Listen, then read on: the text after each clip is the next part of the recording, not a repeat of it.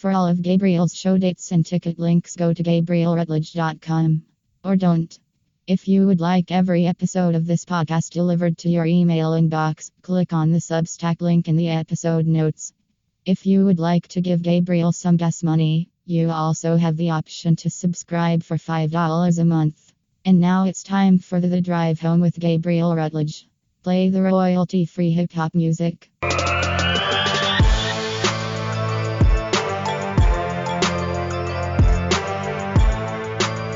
Now here's your host, Gabriel. Ba ba ba ba. Ba ba ba ba Barbara Ann. Bob Ryan. What if I just sang that for the next hour? I opened for the Beach Boys once.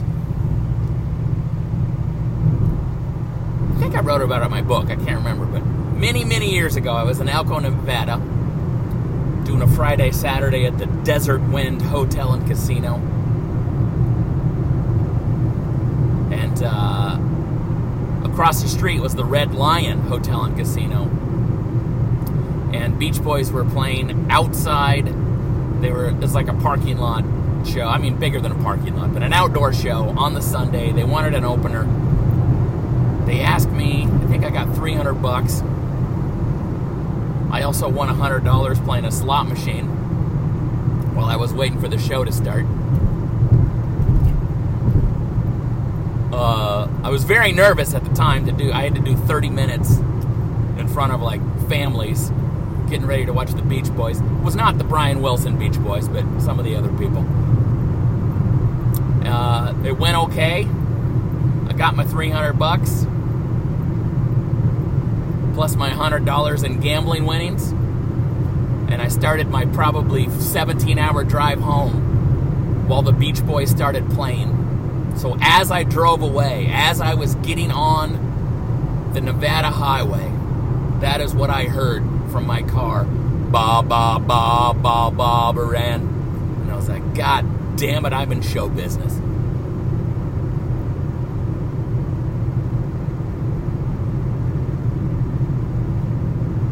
Uh, this is the drive to. I'm driving to uh, my shows tonight at uh, Club Comedy in Seattle, Washington. Uh, I was gonna tape last night on the way home, but I was a sleepy boy.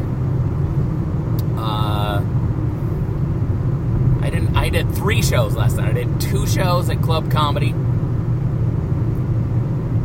then I did uh, for funsies Seattle Super Secret Comedy Show which when I agreed to it seemed like a much better idea than when I actually had to do it. I think I got off stage at 1.35, 1 in the morning, something like that. I was doing my set and I had a feeling of like, man, this crowd's tired. And then I'm like, of course they're tired. It's 1.28 a.m.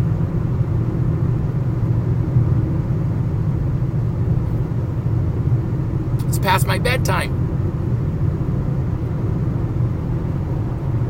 it's kind of it's interesting to do. It's kind of a fun challenge to do comedy at a place like I'm doing this weekend, Club Comedy in Seattle, in the uh, Capitol Hill area, which is probably the most, I don't know what the word is, hipstery area of Seattle. Uh, because I'm not. I, one of the things people say to me a lot after shows, and I think they say to a lot of comedians, is you're so relatable but when I'm performing in Capitol Hill or on Capitol Hill, I'm not that relatable. Like most of the audience doesn't have children. Most of the audience isn't married. Most of the audience is much younger than me and have tech jobs. You know, and there's a little bit of that audience probably at most of my shows, but when the whole audience is, it, it leans toward that demographic, it is it's a little interesting. Uh, in mostly a fun way.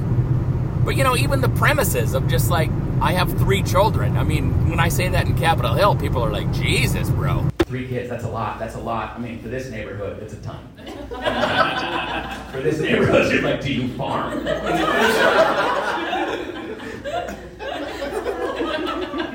Are you Mormon? Oh, also, cool, hipstery Capitol Hill people do not buy merchandise, uh, which is why I sold one shirt per show last night. uh, oh well. Ah, my voice is a little blown out. Even before my two shows tonight, I have uh, I have allergies or COVID or monkeypox or new disease has entered the chat shingles. Why shingles? Because my wife has shingles right now. I mean, what the actual fuck universe? Yeah, my wife Christy has shingles. Uh, if you Google shingles, you can get some pretty terrifying images. Hers don't really look that bad.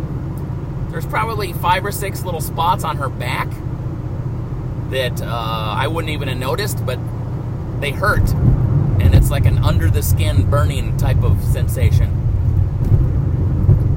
They're contagious, kind of. Uh, only by touch. So thankfully, I was, uh, you know, poking and prodding around, looking at them, because that's what people uh, who are married do. You start your relationship by saying, I want to explore every inch of your body. And then 25 years later, you're like, has this always been there? Is this bigger than it used to be? So yeah, I was like poking and prodding around these uh, uh, uh, shingles. I'm fine. I'm, they're really not that contagious unless, uh, you know, I've, I've had chickenpox or if you've had a chickenpox vaccine. They're re- shingles are related to chickenpox somehow, because I guess chickenpox, after you've had it, just lies dormant in your body, chilling out, and then if you have a stressful situation or something like that, they can uh, they can come out. So yeah, Christy's got shingles. I spent twenty five hundred dollars fixing my car last month, and the check engine light just came back on again. Our garbage disposal is leaking. Other than that, things are pretty good. I'm going up to uh, Seattle early because my uh, to visit my bro, my brother, because he lives in Capitol Hill. Uh, let me have a little sip of my afternoon coffee. Mmm, delicious. Little throw a little afternoon coffee down my tired hole. well, that sounds like the worst uh, sexual euphemism ever. Honey, tonight's our anniversary. I, you know, I love you so much. Would it be okay if I threw some afternoon coffee down your tired hole? You know how much I like that.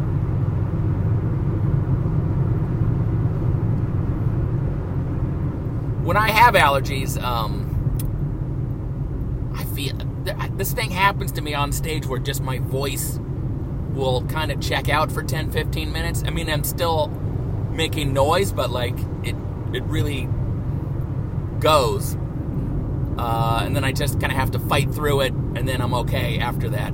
I feel like i need like in the way singers get professional uh, voice coaching to like sing properly so they don't blow out their voice i i, I think i need that uh, for talking because I don't, uh, even when I don't have allergies, I mean, I, I think I'm just doing everything wrong. I'm just up there screaming like a lunatic.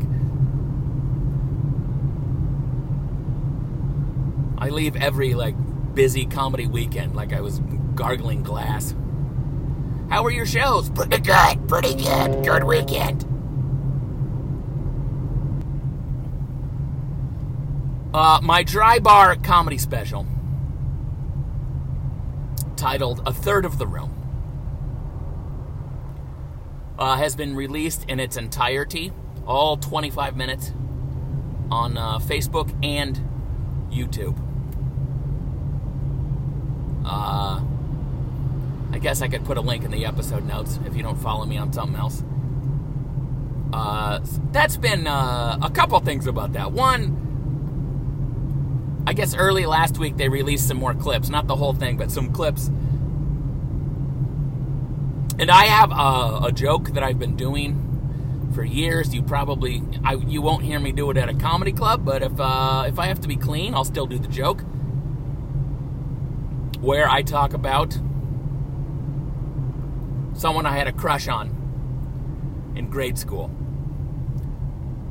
And I have always used the actual full name of the person I had a crush on in grade school at Chauncey Davis Elementary in South Bend, Washington. Uh, Lisa Wasberg. And I have always had the feeling that, like, maybe I should not use her real name. But I also, it's the perfect name because who would make it up? No one making up a fake name would make up Lisa Wasberg. You know, I don't know what you would say, like, oh, I had a crush on Jenny Smith or whatever. No, fuck that. Lisa Wasberg is just perfect. It's the perfect amount of realism for the joke because it's 100% real. But I always had the feeling, in fact, one time I did a show in Raymond, Washington, and I did that joke, which is, you know, two or three miles from South Bend, Washington people in the crowd knew Lisa Wasberg. That was kind of a funny moment. But I always thought, okay, I did this. I have put the joke out before on my own, but Dry Bar is a much bigger platform. And I'm like, there is no way this is not going to get back to her. And now I can pretty confidently say I think she has heard the joke. Uh, because someone left comments. Someone left a comment. I'm, I'm surprised I saw it because I'm not reading all the comments, but uh, someone left a comment that said, Lisa Wasberg grew up to be a beautiful woman, just so you know. And so I commented back, I knew it! And then she said, uh, I know her, I know someone else whose name I didn't know, and I told them about this. Or I sent them this clip or whatever. So, I'm sure Lisa Wasberg is not listening to this podcast. But if you are Lisa, um, I'm sorry. I mean, there's nothing insulting in the joke, but it's got to be a real disconcerting thing to be listening to some long haired, chubby comedian on the internet and hear your full name. Like, wait, what? I didn't even know. Uh, I mean, it's true I had a crush on Lisa Wasberg. We're talking you know, first grade, second grade, third grade, around that time. But I didn't, I would have never said that. I would have never said I had a crush on Lisa Wasberg. I feel like when you're little, like I didn't know what it meant. It was almost confusing to me. I would be, you know, in second grade or whatever, and I would be thinking, why am I so interested in the comings and goings and doings of Lisa? Why am I? Why is my brain showing her special interest? Why do I care what she's doing? Why do I care what she's thinking? Because I just didn't. I was a little kid. I didn't think like, oh, I have an attraction to her, whatever that means in second grade. I never figured it out. I was almost annoyed by it. And I also remember uh, she was a very. I remember her being very smart. I remember her being a very fast reader. And uh, I was also a pretty fast reader which was a real turnaround. The whole school was excited because in like in first grade I was a special needs reader, and where we had to go to the gym and play with kickballs for some reason to improve our reading. But apparently it worked because I was a very good reader after that. But I remember in my head I was having if if the teacher told us to read something, I would like notice when she was done. And so she didn't know it, but I was racing her to be the fastest reader in the class. And then I had to stop doing that because I realized, you know, I was racing through whatever our assigned reading was with zero comprehension of what I had just read but just so in my brain I could be like, first, beat you, Lisa. Loser has to fall in love with me.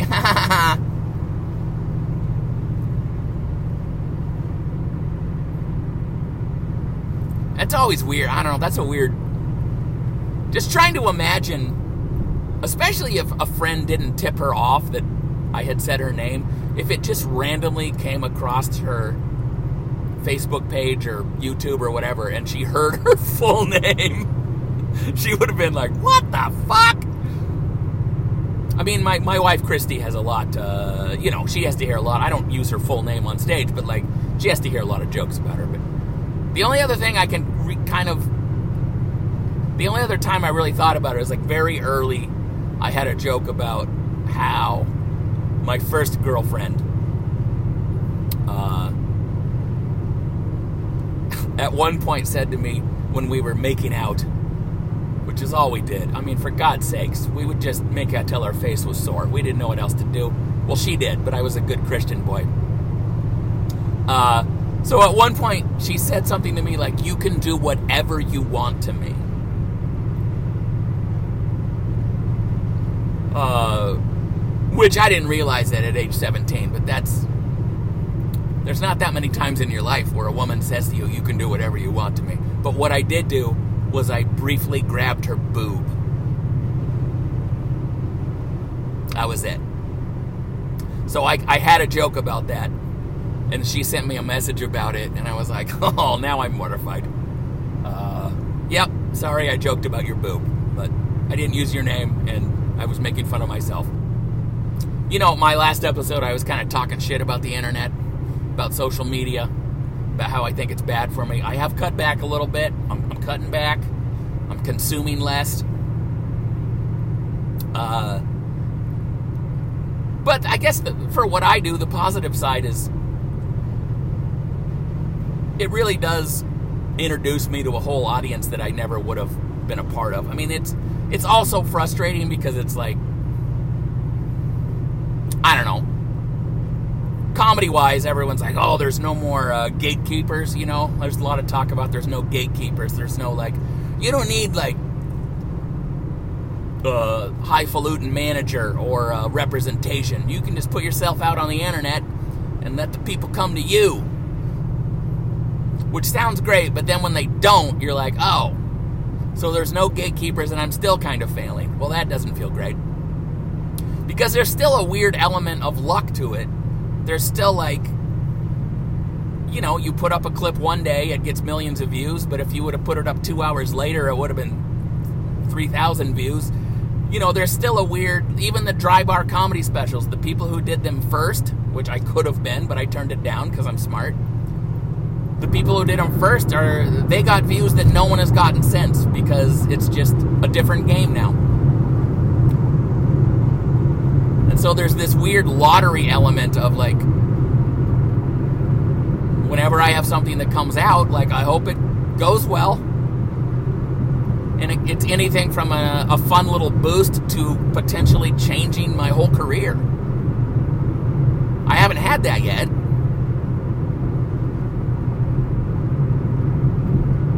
But, you know, the whole special came out, I think, four days ago as of me recording this on Facebook, and it's got like 120,000 views. And on uh, YouTube, it's been out less than two days, and it's like 160,000 views, which is great. But if that 160,000 YouTube views turns into 4 million, 5 million, 10 million, that can be that can be a real game changer. So there's this lottery element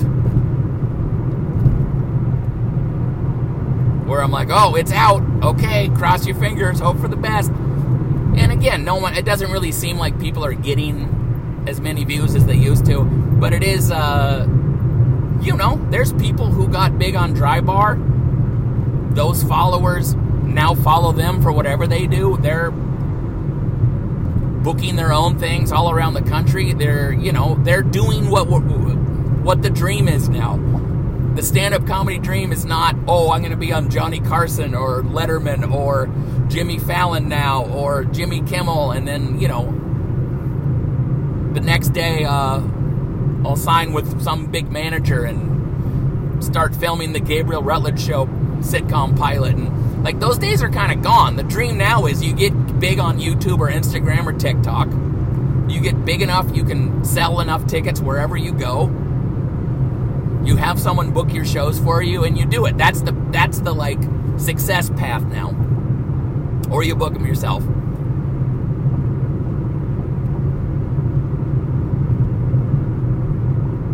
But that's not the path of 160,000 views. That's the path of 160 million views. Or maybe not that many, but you know. So yeah, it's like these clips come out and I feel like there's tumbling dice. Where I'm like, okay, here we go. Daddy needs a new pair of shoes.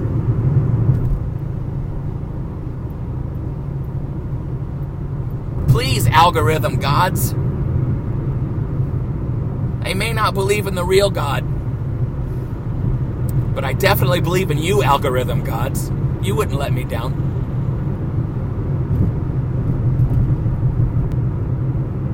One thing, I probably said this before, but one thing I do hate about putting out your comedy online is is I feel like I start to believe the algorithm. You know, back when my TikTok was hopping, back when I was adding followers, not losing them. Uh, you know, I would put out some dumb video. Well, not dumb, but it would be like crowd work. And like I had one, I had one real quick crowd work video that got like 1.2 million views.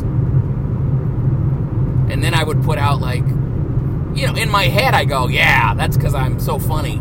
That's why I got all those views. And then I would put out you know, this two or three minute, well crafted, crushes every night stand up comedy bit. And I'd be like, wow, wait, TikTok, wait till you get a load of this. And then it would be like 40,000 views. And then I would believe it. I'd be like, yeah, that's not as good as me yelling at a drunk lady in the audience. But it's not true.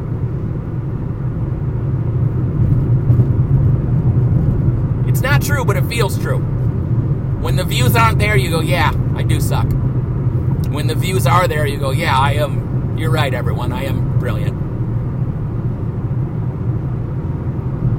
Oh, fickle algorithm. And I don't, I don't think that's exclusively a stand-up comedy problem, or even like a performing artist problem. I'm sure there's chiropractors who wish they were busier, and then they have to watch the chiropractor across the street book every appointment I they have because they're huge on TikTok. You ever been on chiropractor TikTok? It's weird. It's it's very sexual also. Like it's always like a young, good-looking really in shape chiropractor dude. And then everyone he's adjusting is uh, some hottie in yoga pants. You know, so he's like manipulating her body, and then he like, there's a big crack, and then she goes, ah! And you're like, wait, what am I watching?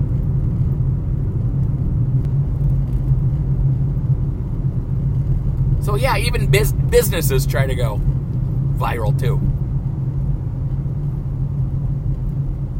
I also feel like, uh, in the way that we used to feel apprehensive about child stars,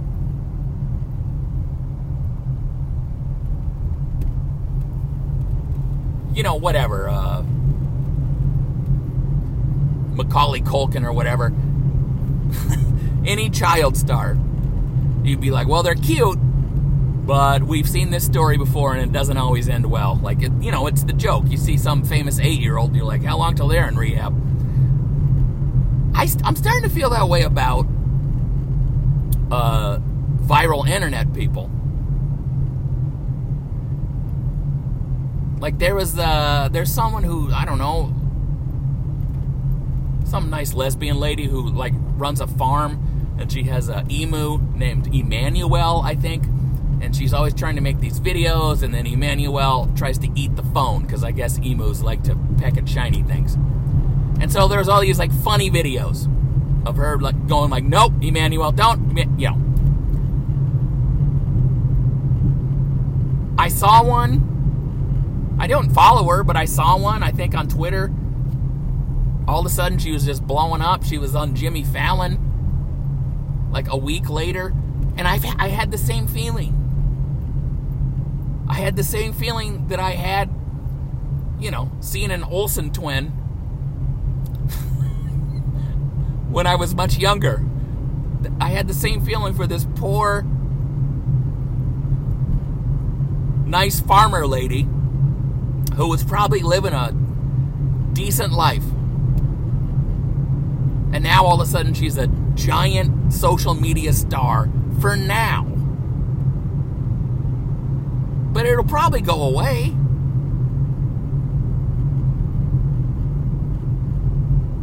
You know, a month from now, when everyone's like, "Yeah, we get it. Your emu tries to eat the camera. Fucking, we have moved on."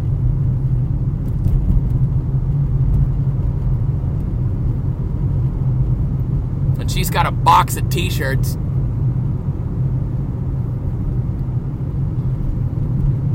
Out in a barn on her farm that say don't eat the camera, Emmanuel, that no one bought. Or she's going to start doing weirder and weirder stuff to try to get more views. Like, you know that Emmanuel uh, emu lady? She does all her videos topless now. So weird. She moved it to OnlyFans. She moved it over to Only Emus.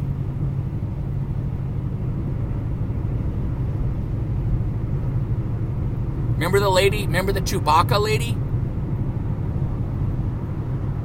Who, who was trying on the Star Wars Chewbacca mask, laughing, having a great time? It was a hilarious video.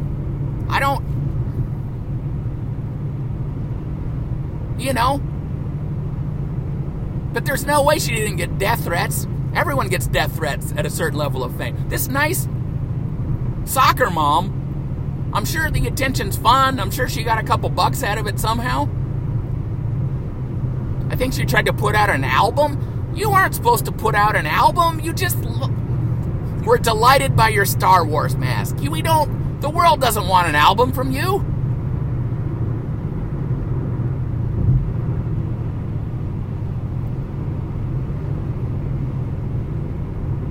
So, so sometimes I feel bad for these uh, social media like blips, these viral stars. Because it is, it's like being on a sitcom when you're eight. You've peaked.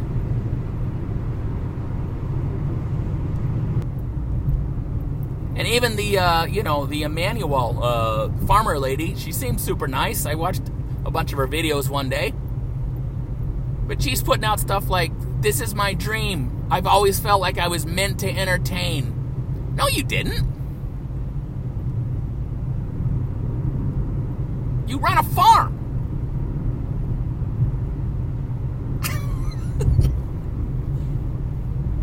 I felt like I was meant to entertain. That's why I've dedicated my life to doing it. That's like if someone dropped an emu off at my house and then I was like, that's great because I've always felt like I was supposed to raise an emu.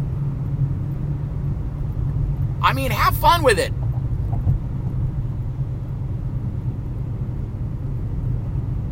And also, one of the things on the day I was looking at her page, one of the things was like, please do not come to my house.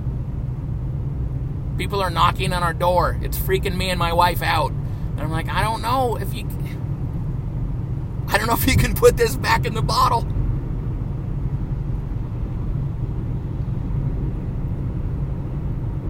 Anyway, shout out to Lisa Wasberg, uh, who has gone viral as everyone's crush in South Bend, Washington.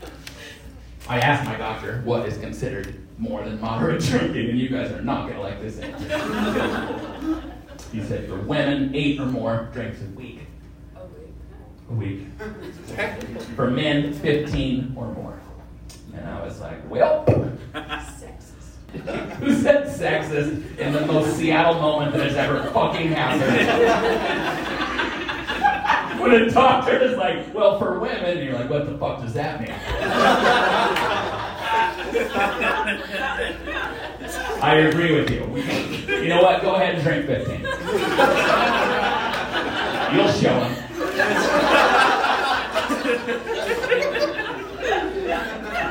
But if you drink 15, I'm going up to 23. That's what I'm going to do. Because I support you. Also, you might have a drinking problem when your first reaction to news about alcohol is sexism. You might you might have a drinking problem you're like, well, that's societal bullshit right there. Also, I might have a drinking problem because my first reaction, I had follow up questions to the information. I was like, is three shots in one glass is that one drink? Is that three drinks? If you're telling me 15 containers of alcohol or less a week, I can totally do that. My kids are like, what's in the bathtub? I have one a week! Bring me my Thursday straw!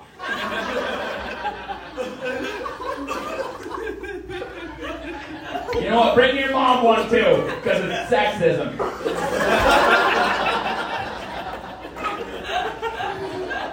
Get in here with me, honey. Let's drink till we're cold.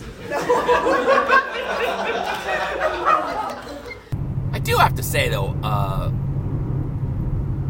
for my uh, for the dry bar clips, uh, again they they put out a few clips last week, and then a few days ago they put out the whole special.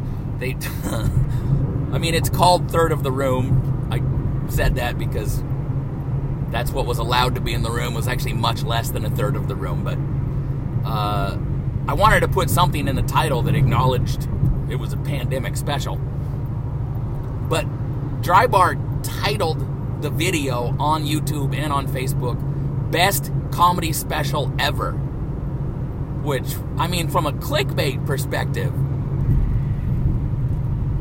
uh, might be a smart marketing move, but man, am I wildly uncomfortable with that.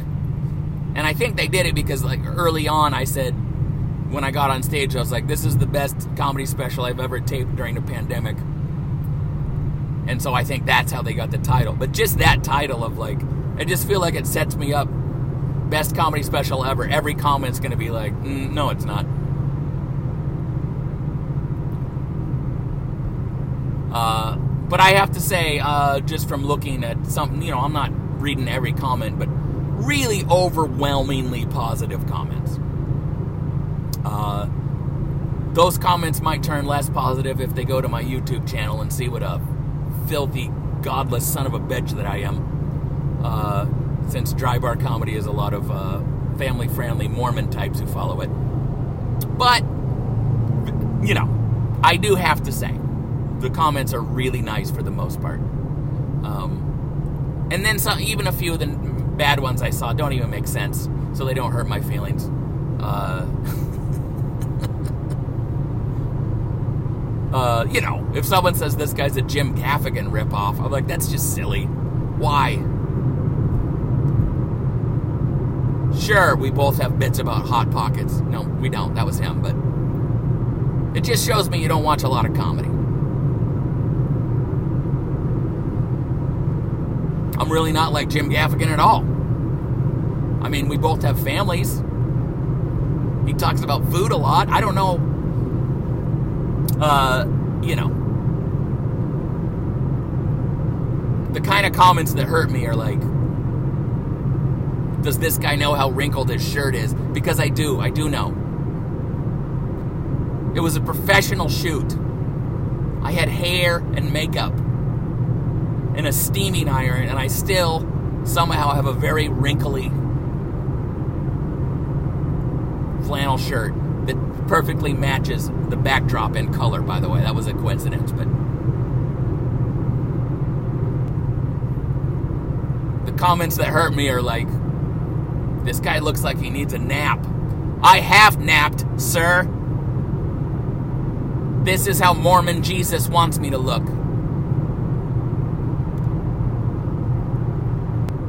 I don't really comment back. I see some of the other comics, uh, some of the other dry bar comics. If someone comments something negative, they'll uh, wade in there and start battling it out. I'm not, I, you know, I don't have this, I don't have the strength for that.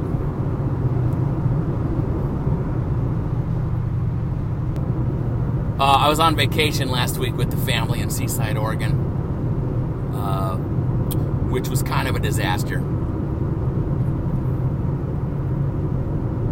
I mean, ended up being okay, but when when we got there, uh, we did not have a room. It, it's my it's my mother-in-law's timeshare.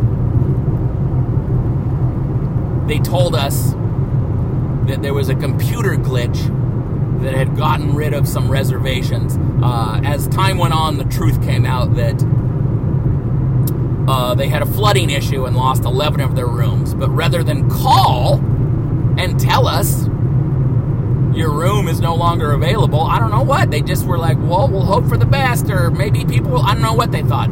So we showed up after, you know, an almost three hour drive, after 13 months after reserving the week. I mean, the whole year, my kids talk about Seaside, Oregon. And then we show up and they're like, yeah, you don't have a room. My family was literally weeping in the lobby of a hotel room. My wife was literally getting shingles, although we didn't know it at the time. And then they said, well, we could get you in tonight, but you'd have to check out tomorrow. So we did that. My mother in law, uh, look, we don't see eye to eye on everything. In fact, we try not to make eye contact. But I will say this about my mother in law the term Karen has not existed that long in the, the, the, the lexicon. But before that was a word, my mother in law was a Karen. And let's be real. Sometimes you need a Karen. We act like Karens are all bad. But sometimes you need a Karen. Sometimes you need someone in your life who will say, I need to talk to your manager. So there was so many ups and downs. We were going to get a room. We weren't. We, they ended up, uh, thanks to my mother-in-law's Karen skills, they paid. It's it's weird the way these uh, uh, timeshare things work. Where if you own the timeshare, you can like sublet it it out, so you can like you can pay for the room, but then go on like Airbnb and be like, hey, you want to go on vacation in Seaside and rent the room out for money. And so that's the Worldmark Hotel paid someone $600 a night for a room in their own hotel to give us for the rest of the week. Uh, so it ended up it ended up being okay, but we had about 24 hours of uh, we have to go home. We're staying. Everything's saved. It's not saved. Uh, okay, we can't get in here, but we could go to a different Worldmark hotel in Long Beach, Washington. Okay, let's go there. Oh, that got screwed up too. Oh, I mean, it was just a wild ride.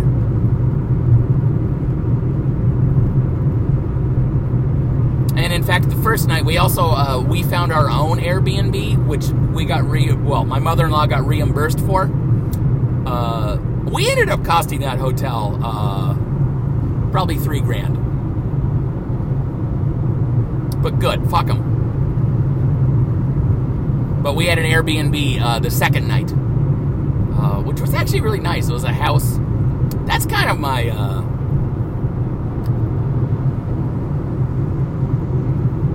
that's kind of a little uh, fantasy dream of mine. Is me and the lady buy something on the beach in Seaside. We rent it out make some money on it. But then we also like, you know, I don't know, let's go stay for a month. Let's go and then maybe, you know, when we hit a little later stage in our life, maybe that's where we live. And then we sell the Olympia house. That's a little fantasy I have. I don't know if fantasy is the right word because it's not. Fantasy sounds like, you know, I want to have sex with the Swedish soccer team, like a thing that's never going to happen. This is more of a like, this is this could happen. Not now.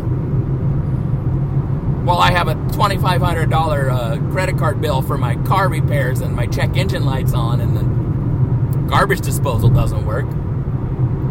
Not now. But someday, you know, someday when people die and we get money, it's not out of the realm of possibility.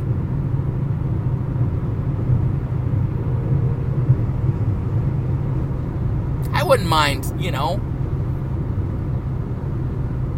60 year old me and 60 year old wife going on a beach walk every day at our seaside house having the grandkids come over for Christmas, enjoying a seaside Oregon December, which is 42 and pouring down torrential rains.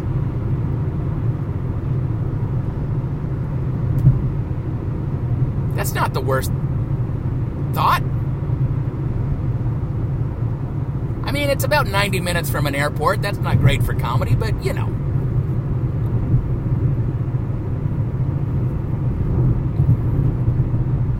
I've had worse dreams. I'm living one right now. God, my poor. That's the worst.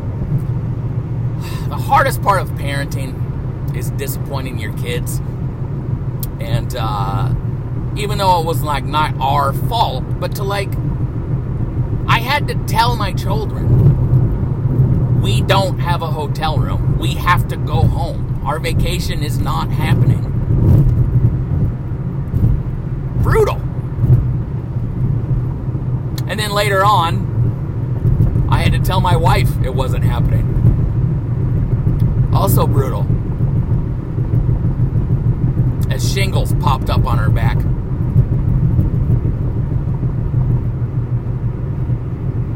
I'd like to talk uh, specifically to all of my heterosexual married men with children who are listening right now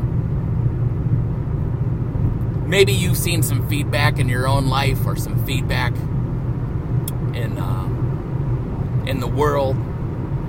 It's like, why are men so closed down? Why are men show your emotion, men? Well, I'm here to tell you, you're doing it the right way. Keep that shit locked inside where your family wants it to be and then die 10 years before your wife. That's how it's supposed to be done. God, I felt so bad. I felt so bad for my kids. They look forward to it so much. And then I was actually kind of proud of them uh, because, you know, it was like we were going to go home the next day and we're like, all right, let's think of fun things to do at home. Let's go to Wild Waves, Wave Park. Let's you know, we were trying to make the best of it, and then uh, when we ended up getting to stay, obviously we were really excited. And then my daughter was like, I almost feel embarrassed because I know this is like a sort of a 1% problem. And I was like, well,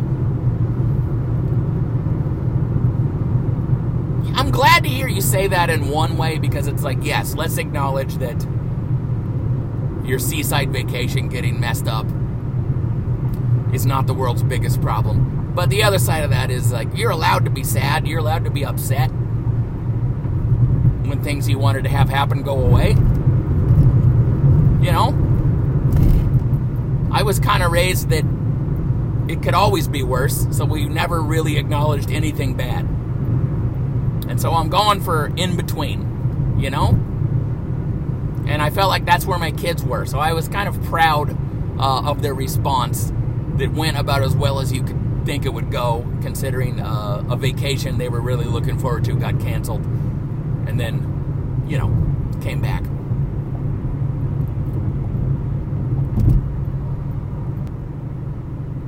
Sometimes you drink alcohol and you're like, oh, this is what it's for.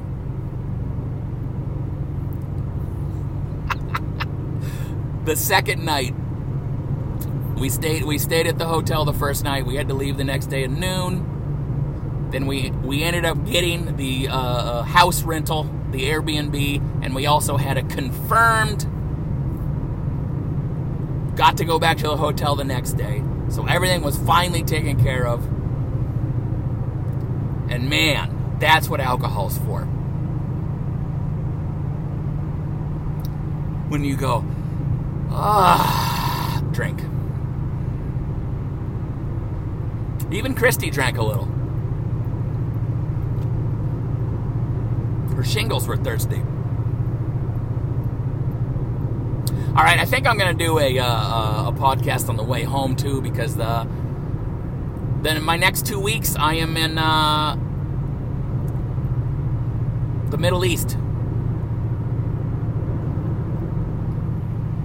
I'm in uh, Kuwait, Jordan, and Saudi Arabia. Although we're having trouble getting in, we had to fill out all this paperwork for Saudi Arabia, and we're supposed to pay them like the visa travel fee, but it won't take our payment. So I don't know. I guess there's a possibility we're not going to Saudi Arabia, uh, but I still get paid the same. Although that would be weird to be like, because that's what we're doing in the middle. It would be weird to like have a week off in Kuwait on a military base. I don't really know uh, what I would do. But, uh, so anyway, I'm, I'm trying to record two episodes uh, so those can uh, come out when I'm gone in the Middle East. I'm, I'm not imagining they'll let me drive anything over there. Maybe I could do a drive home podcast on a tank. Uh, and then I think I will. I think the week I get back, I'm probably not going to have a podcast. Uh, just because I don't think I'll uh, have time to record it. I'm not sure. There might be a, a, week off this month at some time. We'll figure out when. Uh, I appreciate you listening. I appreciate the people who listen and give me money just a little bit more. So thank you to those people.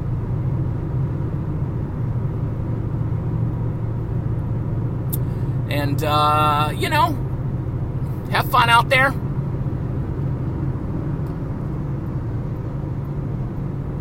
I'm not saying you need to live every day like it's your last, but you know what? If you're on the fence and you're like, maybe I should, maybe I shouldn't, maybe you should. Maybe you should throw a little afternoon coffee down your tired hole.